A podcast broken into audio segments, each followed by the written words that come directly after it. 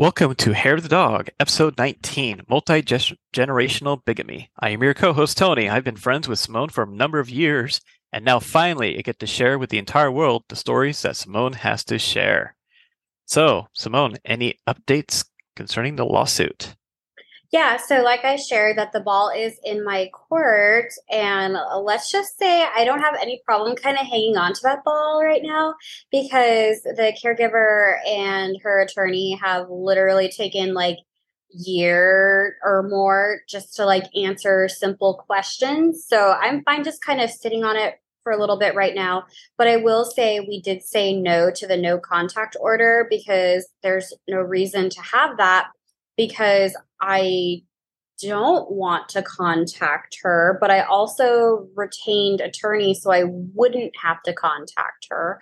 And I have never contacted her. So there's really no point to it. And it was just, you know, we all are joking. Like, it's just so rich coming from the woman who sent me the blanket that my dad died in. Like, I should be the one asking for no contact. But, you know, I I really don't care. If she wants to contact me, she can. I'm indifferent. Um, so we'll see what happens. Yeah, I think uh, it's definitely an interesting ask on her end, and a uh, way to say no to that, because there's no really reason to say to- no to it. So it is what it is on that end. So last week we had a little cliffhanger about your grandfather's bigamy and your great-grandfather. What was their bigamy thing, as we might say? I'm just going to get like a t-shirt that says big, the bigamy thing, because like, I don't know, maybe I should have a family reunion, see if I have any like Australian family members or whatever, and just pass out bigamy thing t-shirts, because it's like the theme of our family, right? So I actually did not know my grandfather was a bigamist really until the bigamy thing with my dad. And it might have been brought up before, but like, I honestly do not remember it ever being brought up in any capacity before. Um, I do remember, though, knowing that my grandfather had a band in the family and that my grandma signed her letters, Missus James Cornelius. So I knew there was, you know, things that had transpired, but I did not know about his bigamy thing. But I remember after my dad's bigamy thing, um, I was on the front porch with my mom, and we were just, you know, Southern ladies having a little chit chat on the rocking chairs about the whole thing.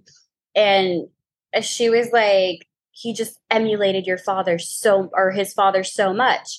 Like, did you know your grandfather did the same thing? And I remember being like, did what? Like, pour the tea. Like, what did he do? And she said he was a bigamist. And I remember I got chills.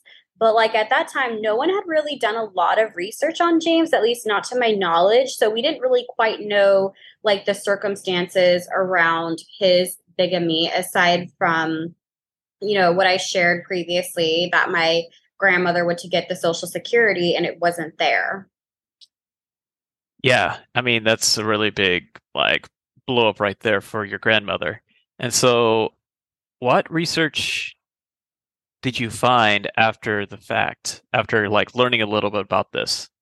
Yeah. So those who know me, I'm kind of a genealogy nerd. I like doing those things. I love like a mystery. Like I said, it's like a Scorpio thing. We love mysteries and solving them. So I love solving like, and just like looking through like old census records. Like, I find it very fun.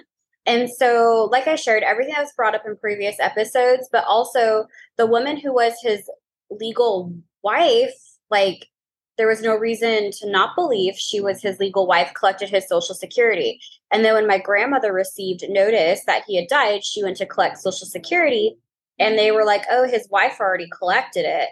And she was like, but I'm his wife. Like, we never divorced. Like, like what happened? So I'm not sure when my grandfather married his bigamist wife, but I do know he married her, and then he died of a heart attack in Arkansas in nineteen eighty-three at a crawfish bowl. And they didn't know how to contact his family. Like, they didn't know how to get in contact with my dad, who was on oil rigs at the time. So they just buried him in Arkansas. So, you know, okay, grandpa's in Arkansas, right? And it gets like you know, interesting, but he's buried next to this woman he was married to who later died in nineteen ninety-four. And I'm not sharing her identity, even though I know it, but it looks like she had children from like a previous marriage. Maybe she had children with James. I don't know. They could still be alive. So I just want to kind of, you know, like protect their identities because I don't know, you know, I don't know them and I don't know how they feel about all this. But then, of course, it gets weird because it's my family. So why would it why would it be normal? Right. Oh, of course. I mean, what's a story in the Smith family other than just getting more weird? And plus, like, do the do these, like, I guess your aunts and uncles in this case, by marriage or even by blood, like, do we even know that he was previously married and has yeah. other kids and this whole other extended family? Who knows? Do they even Who knows? Know? I don't know. Yeah. I don't know. So, yeah, I don't know what this is about, like this part, but it's so weird. Um, he has two grave markers. He has one where he, I think, is buried next to his bigamist wife, the one who died in nineteen ninety-four, right? Because that headstone looks older. But then there's another headstone in the same damn cemetery that is him with a newer headstone, but there is an empty space for someone else on the other side. So he has two headstones. They're both him because, let me tell you, this place in Arkansas has like a population of like five people. You know, it's him. It's his birthday. It's his date of yeah, death. Yeah. It, it's it's him. But why... why does he have two headstones? Like, I'm just very curious. Maybe I need to make like a adventure out to this tiny place in Arkansas and ask someone, be like, why does he have like two, like, I just don't understand. Um, but they're yeah, both him. Very odd. Two headstones, one yeah, older, one it, newer, same birth date, same death date. Yeah, same in the name. Same cemetery. And so it's eerie also because, as we all know, the caregiver won't give me my dad's ashes. And who knows where his ashes will end up. But my dad will have a headstone, but an empty grave because, you know, as his child, you know, I thought it'd be a good idea to memorialize my dad somehow, even though I, w- I, I don't think I'm ever going to get his ashes from her, right? And so my mom and I were just talking about it, about how my dad's headstone is coming in. It's actually going to be put up in the next couple weeks. And we're like, the caregiver will probably see it at some point and she'll try to emulate it. Maybe she'll make a headstone. So it's interesting that, you know, there's this long line of two headstones for these guys with bigamist families and whatnot. And so I did find red. like this record of James potentially marrying another woman in Louisiana in the nineteen seventies. So I don't know, maybe it's her. And I would love to contact that family. And I'm planning on it, like when the dust settles a little bit, you know, with like my own lawsuit, but I also want to respect people's privacy, but I'm also nosy. And I think it'd be interesting to connect with someone who knew James uh, potentially around the time he died or later in life. I think that could be interesting and it could be good podcast content. I have no doubt it would be great podcast content because there'd probably be other stories that they might have. Be like, oh yeah, he was married to this other woman. And then we'd find out, oh yeah, probably that. that There's follows. more. There's more. uh, So what about, and we've probably talked about it a little bit in the last couple of episodes, but what about your father's father's father, your great-granddaddy? My great-grandfather, okay, my great-grandfather, Claude Smith, is actually my birthday twin.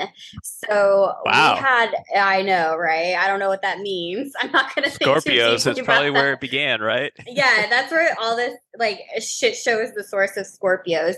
So we had a big chain of Scorpios. Like, all my great-grandfathers are Scorpios. Like, there's, like, this unbroken line of Scorpios. Until James broke it. He was a Pisces, so he broke like the Scorpio chain, but my dad and I picked up that Scorpio chain. So I'm like, if I ever have a kid, it better be a Scorpio because we have to keep this, we have to keep this family trend going. Anyway, Claude was your typical Southern Irish, you know, deep South stock. He was a God-fearing sharecropper, but apparently didn't fear God enough to not commit bigamy. So there's that. So in nineteen fourteen, at the dawn of World War One, he marries a woman named Ethel. And I'm using her name because she has, you know, died and everything. And I can't find record of them having children. That doesn't mean it doesn't exist. I just can't right now, can't find any records of it. So I'm comfortable using Ethel's name. So Ethel is not my great-grandmother, but she was his, you know, first wife, if we want to look at it like that. So he goes off to war. And one thing that's interesting is his war registration card is so eerie to me because he signs his last name Smith the exact same way I sign it. Like his penmanship is the exact same as mine, like the same letters and everything. It's very fascinating. So, and he's my birthday twin. So I think he was like, obviously maybe not a good person because of the bigamy thing, but I'm also like, hey, I vibe with Claude, you know, like we have the same handwriting, same birthday. So anyway, he comes back from the war on leave, I'm assuming, and marries my great-grandmother. Her name was Pearl, and she was known as Pearlie. They married in nineteen sixteen. And my great-grandmother also came from like Scottish, Irish stock, same, we're all the same in the South. We're all like Scotch, Irish, you know, those of us that are descended from like early settlers, we all have the same narrative. Um, and so marries her in nineteen sixteen, and then James is born in nineteen seventeen, and James had a couple siblings. And like I said, I don't know if he had children with Ethel, so I can continue to search, but I, I don't know. Yeah, I guess, I mean, there's all sorts of records, but they're probably all not digitized yet. So, like, we don't know yet. And so, where were these women that he, like, found, married, and, you know, potentially had children with? Yeah, so Ethel was actually in Oklahoma. And it looks like in World War One, there were a lot of training camps. Uh, and that is actually where, like, the great flu, uh, World War One flu originated from is, you know, training camps in Oklahoma. So I thought, you know, my imagination just runs wild because I just don't know. So I'm like, maybe he thought Ethel died from the flu or something, you know, like, of course, my mind goes zero to bigamy really quick because of my family. Um, but for me, I'm just like, okay, maybe that wasn't what happened. Maybe he just assumed Ethel died from the flu or something, you know, there was a war and, you know, who knows, right? But part of me is also like, mm, it's the men in my family. I can go zero to bigamy because that's actually what it is. So, but she actually didn't die till like nineteen sixty-four. So my great grandma Pearlie, my dad loved her. Uh, she, by all accounts, was a lovely person, but she was technically the bigamist wife in this situation. And she had a lot of kids with my great grandfather. So they had like this family dynamic from nineteen seventeen up until about nineteen twenty. Ooh, tell us what happened in nineteen twenty.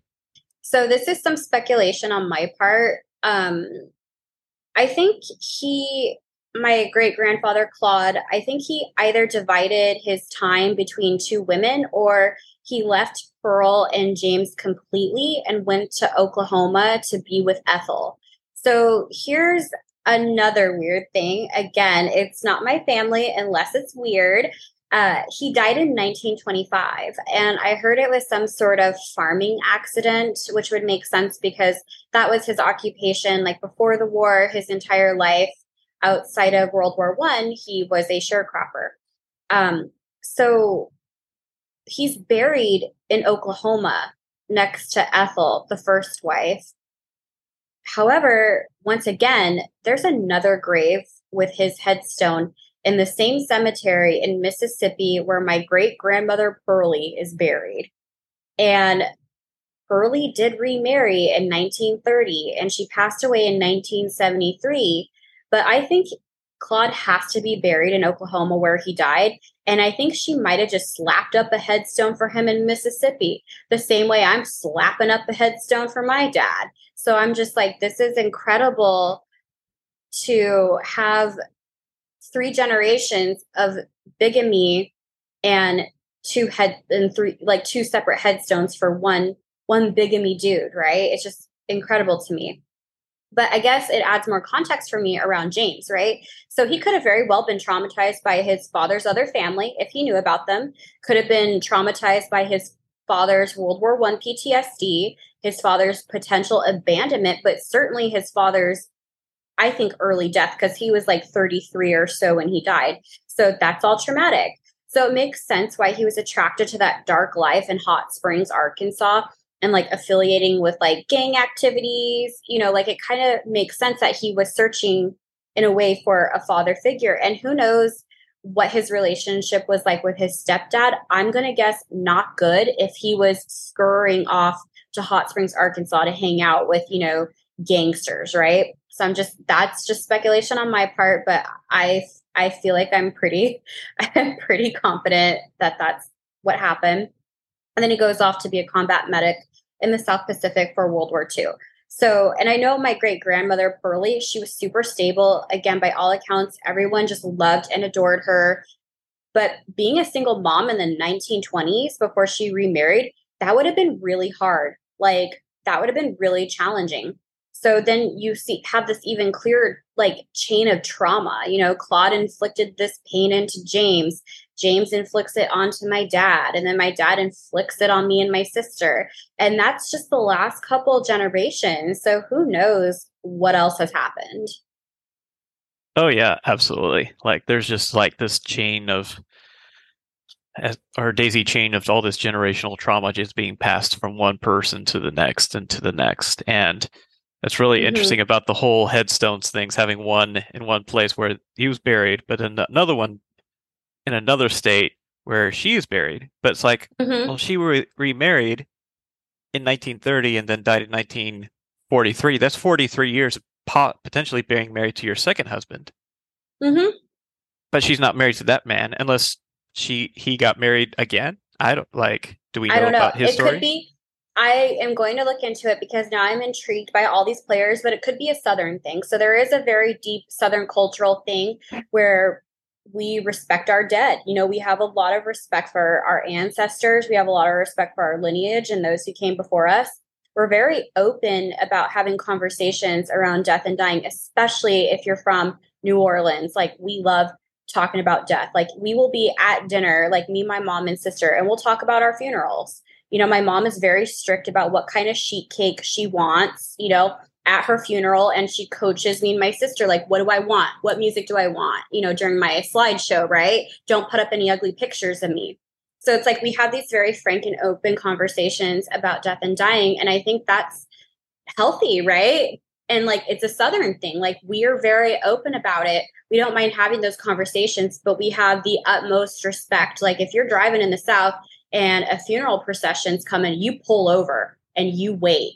And if you don't, like, good luck ever making a friend in the South. Like, you're going to be ostracized because that is like the height of rude. So I wonder if it has something to do with that kind of cultural element of having really deep admiration and respect for the dead.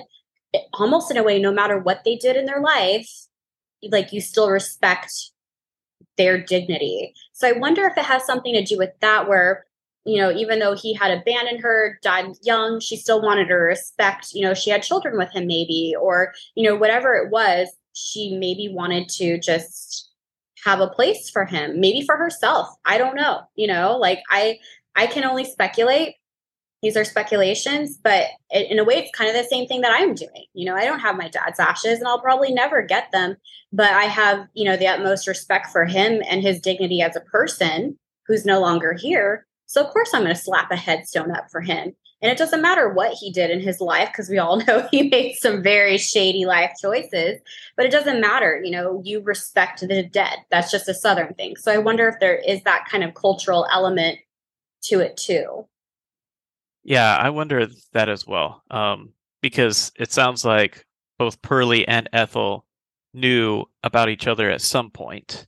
And I especially so. If he was like visiting the different families, it's like, yep, I'm going to go visit my second wife or something like that. It's just like, that's sort of odd. But like, deciding to have that, the, the headstone next to you. Um, like very much a, either both a respect or if like she just still loved him after all these years. Um, yeah. Both of them, essentially. Just like, nope, I'm going to have a headstone of my f- current spouse, former spouse, right next to me, the father of my children ne- right next to me. It's a very interesting yeah. thing. It's and a I remember thing. It is very much a Southern thing, because I remember like my elementary school back in Kansas was just a few blocks down from the city cemetery. And so like they would, when we'd be out there at recess, when it would be a funeral procession going by, we'd all like stand still. It's like, hey, there's a funeral going by. Mm-hmm. So we just stand still and uh, waiting until the, the whole, uh, at least the hearse went by before we start playing again. Exactly. It's just very different type of environment. It is. It's a cultural thing. And like, I'm headstone happy because like, you know, I want to get my Uncle Bill a headstone. My dad's, his is coming in like a couple weeks. And, you know, there's another headstone I have to get for another family member. And people might think it's, you know, morose or kind of weird that I'm like a headstone happy person where I'm like, yeah, we're getting this headstone, we're getting that. But it's, it comes from a place of like respect for that person. And that's, and that's a big Southern thing. Like I said, just, we really respect the dead. Like it is a big cultural thing in the South. And it's not that like uh, other cultures don't have the same, it's just, we view it more openly and differently in the South. And I think, you know, we love funerals and headstones. Like everybody gets a headstone. Yep. and and now I'm like joking with my mom. I'm like making jokes with my mom. I'm like, maybe I'll just put up like three headstones for my dad in random locations and just confuse future generations. Like, why not? Why not? So. I mean, great grand granddad did, great granddad did. So why not? Yeah. I'm like, why not? You know? And my mom was like, well, I guess that's better than you being a bigamist and carrying along that tradition. Precisely. Right. Oh gosh. But also like, glad we're having these conversations because many people don't want to talk about these type of things and or just don't think about them uh, and until yeah. like unless they have like a near death experience, one of their family members pass away, and then they're forced to talk about this. And I think that's the reason why we are talking about these type of things, like at least the family trauma piece, because it does pertain to the other types of conversations that other people might have. And even culturally with the United States, like there's different people like the South and Midwest. We talk about these type of things. We have this type of respect. Whereas, at least from my observations up here in the Pacific Northwest, that's not a thing. So it's, it's just different. Like, mm-hmm. It's very different in even different parts of the United States. It is. And I think there's a lot of shame and discomfort in talking about family trauma. And of course, I'm a fan of just obviously kicking that door in and having those conversations. Because like I said, I think it's so important that we acknowledge the trauma and the triumphs and just try to heal and be a better generation, and that we need to like release that generational pain and recognize it. And like I said, just try to be better. And it was actually funny. Somebody recently commented that they feel that I'm a very private person, that they feel that nobody knows where I'm at. Nobody knows what I'm doing. Nobody, nobody knows anything about me. And I'm just like, that's funny because I literally podcast about my family's deepest traumas and secrets every Wednesday at five p.m. So like, it was just like, you're such a private person, Simone. Like, you're just very like, they weren't saying that like I'm closed off. They were just saying, we just don't know much about you. And I'm like, so funny because I literally am out here just like, you know, putting all my family secrets like out, like on a, on parade. So for the past five months, every Wednesday for about an hour, sometimes two yeah, hours. some, yeah. Sometimes longer. So yeah, it's, it's like, that's funny. I, I am a private person, but I'm not at the same time. Like I'm totally open to having these conversations because I see the value. And I think it's very important to have these conversations about trauma, death, whatever, you know, everything, because I really think that just putting it out there helps release the energy and helps us kind of just move forward into a better place. Oh, absolutely. And, uh, super happy and glad to be part of this journey with you, Simone. It's been a great experience oh, so far. And uh, yeah, and we will continue with these type of conversations in the future. And I think that it's closing out for this evening. Thank you all folks for listening in. It is. And next week, we're going to do like a little swerve, y'all. So I have gotten some questions where people are like, oh my gosh, Simone, you're adopted. I had no idea. And I maybe I am a private person. I don't know. Um, but I've always been transparent about being adopted and even on this podcast. And so next week, we're going to swerve and we're going to talk more about like my biological background, you know, where, you know, my D N A comes from and all that. And, you know, of course, I don't know if it's me, if it's my family, or if we're just kind of like this perfect storm together, but my biological background is also full of shenanigans. So the combination of me and my family, we're just this perfect storm of just shenanigans. All sorts of shorted, sorted shenanigans for all those people who love alliterations like I do. Yes, there's a lot. Like, yeah, my biological background is, it's a lot of fun. It was a lot of fun to go through that process and uncover it. Um, so we'll share more. I think that might wind up being about maybe two or three parts or something. Like, I don't, I don't know. I'll see how it shakes out, but I, you'll, it's a lot. I'm just going to stop talking now because I'm like, it's a lot. There's a lot to unpack there. It's a lot and it gets weird and I'm all here for it. Yeah. And nothing's normal when it comes to me. But anyway, yes, we'll close this out and I hope y'all are having a good week and we will talk and spend time together next week. All right. Y'all take care.